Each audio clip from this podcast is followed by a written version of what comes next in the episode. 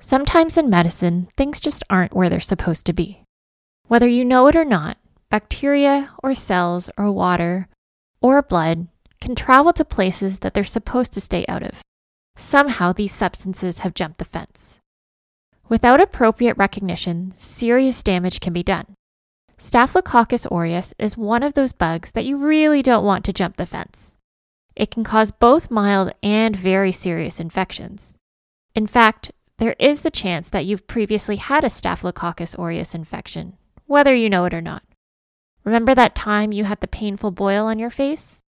Unfortunately, it can become more than just a nuisance and invade beyond the skin into the blood, lungs, bones, joints, heart valves, and elsewhere. Today, our patient has Staphylococcus aureus bacteremia, and you are the doctor. Welcome to the Internet Work, a podcast written by internal medicine residents meant to serve you better on the wards and on call. Today's episode is entitled Good Bug Gone Bad and is all about Staphylococcus aureus bacteremia.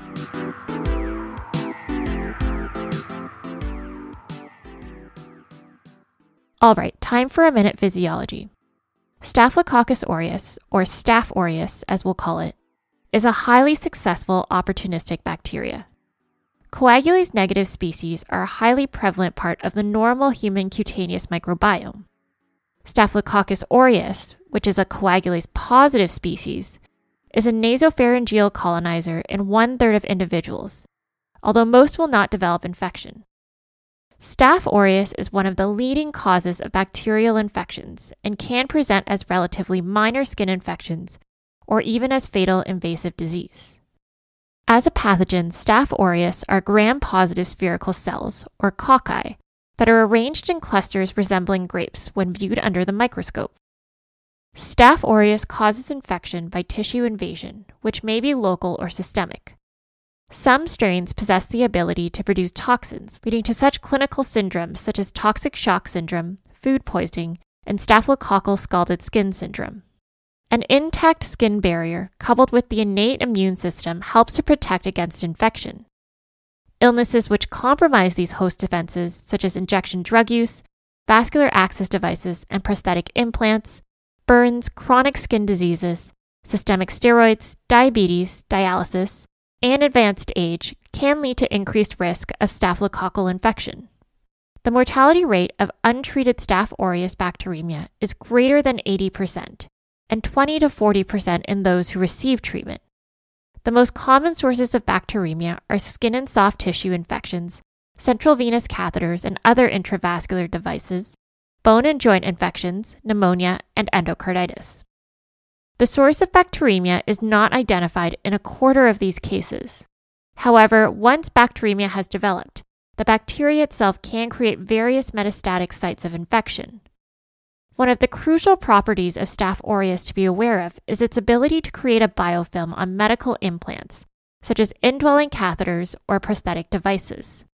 This can prevent antibiotic penetrance and make eradication of infection even more difficult.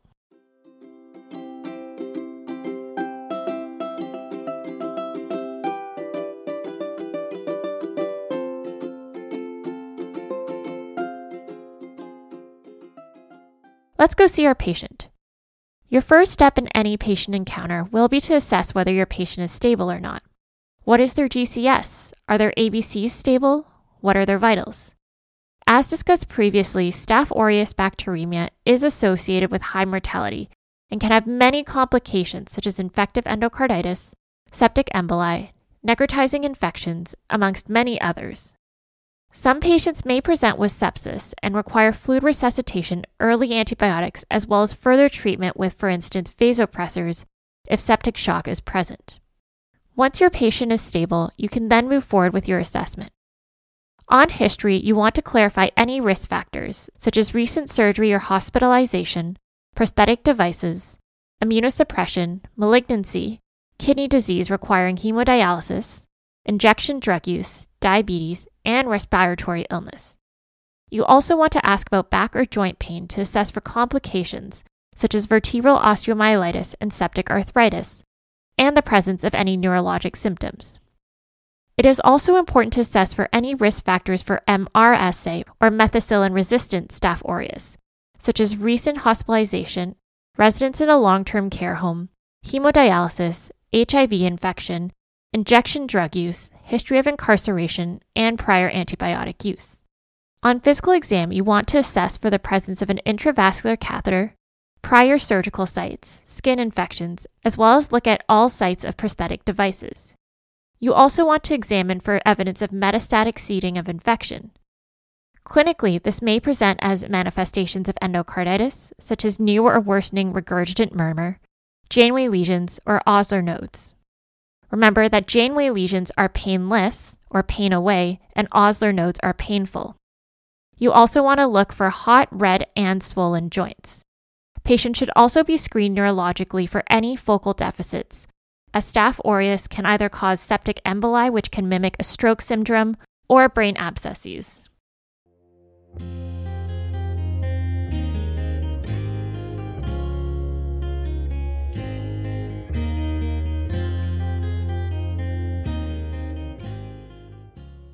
The diagnosis of Staph aureus bacteremia is typically made via blood culture diagnosis. If you are suspecting that a patient has Staph aureus bacteremia, you want to empirically get at least two separate blood cultures from two separate sites, as well as from any indwelling lines such as a PICC line or a central catheter.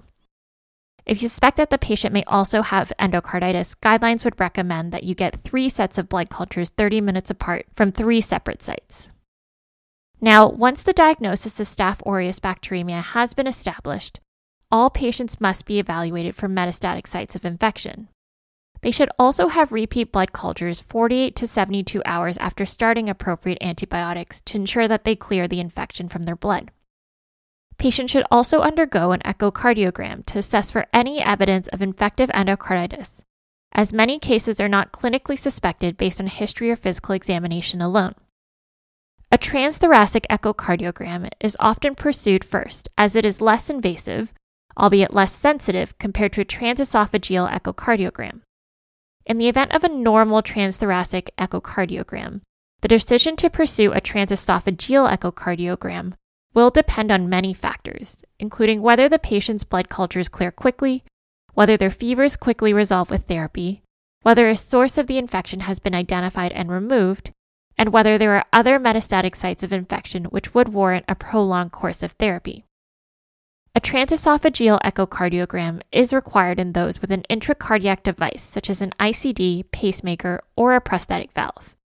Other imaging modalities, such as ultrasound, CT, or MRI, may be pursued based on the patient's symptoms or suspected sites of metastatic infection.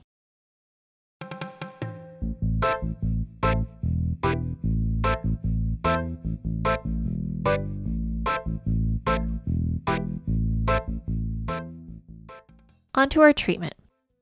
The four components of treatment of Staph aureus bacteremia are as follows. First, infectious disease consultation, as this is associated with lower mortality, relapse, and readmission for these patients. The second is source control. This involves changing or removing all central lines, draining abscesses if present, and the removal of infected hardware when possible. Removal of the focus of infection is key, and not doing this is associated with 78% risk of relapse. Third is appropriate antibiotics, which we will discuss shortly. And finally, it is important to repeat blood cultures and monitor for clearance of the bacteremia. The empiric regimen for Staph aureus bacteremia is based on the likelihood that the isolate is MRSA. MRSA stands for methicillin resistant Staph aureus. Methicillin resistance is mediated by a penicillin binding protein encoded by the mecA gene that permits the organism to grow and divide in the presence of methicillin and other beta lactam antibiotics. MRSA infections are therefore treated with non beta lactam antibiotics such as vancomycin. In contrast to MRSA, MSSA, which stands for methicillin susceptible Staph aureus, are susceptible to cefazolin and cloxacillin. When Staph aureus bacteremia is initially diagnosed in the microbiology lab, it may take one to two more days before susceptibility results are known. During this period, the patient can be treated empirically with vancomycin, which covers both MSSA and MRSA until susceptibility results are available. Definitive therapy for MSSA can either be cefazolin 2 grams IV Q8H or cloxacillin 2 grams IV Q4H. An important reminder is that cefazolin also has poor CNS penetration when compared to cloxacillin.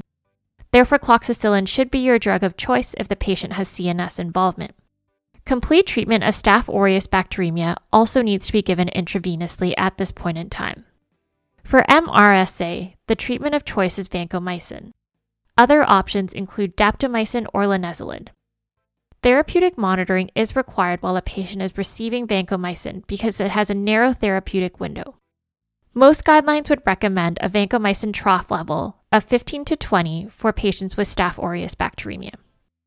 In general, the default duration of treatment is at least four weeks of IV antibiotics, but two weeks may be adequate for selected uncomplicated infections. These are typically nosocomial acquired infections where definitive source control is promptly obtained with rapid blood culture clearance, for instance, within 48 to 96 hours of effective therapy, no signs of metastatic disease, normal echocardiogram, and no risk factors for complicated infections such as prosthetic devices. Four to six weeks or longer may be required for more complicated infections. Guidance from Infectious Disease Service with respect to the length of antibiotics is recommended. Time for a medicine minute.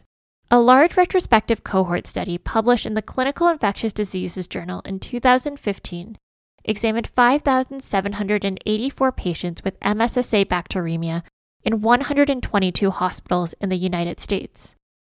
When comparing patient outcomes in those receiving beta lactams versus vancomycin as empiric therapy, meaning therapy received two days before or four days after initial positive blood culture draw, there were no differences in 30 day all cause mortality.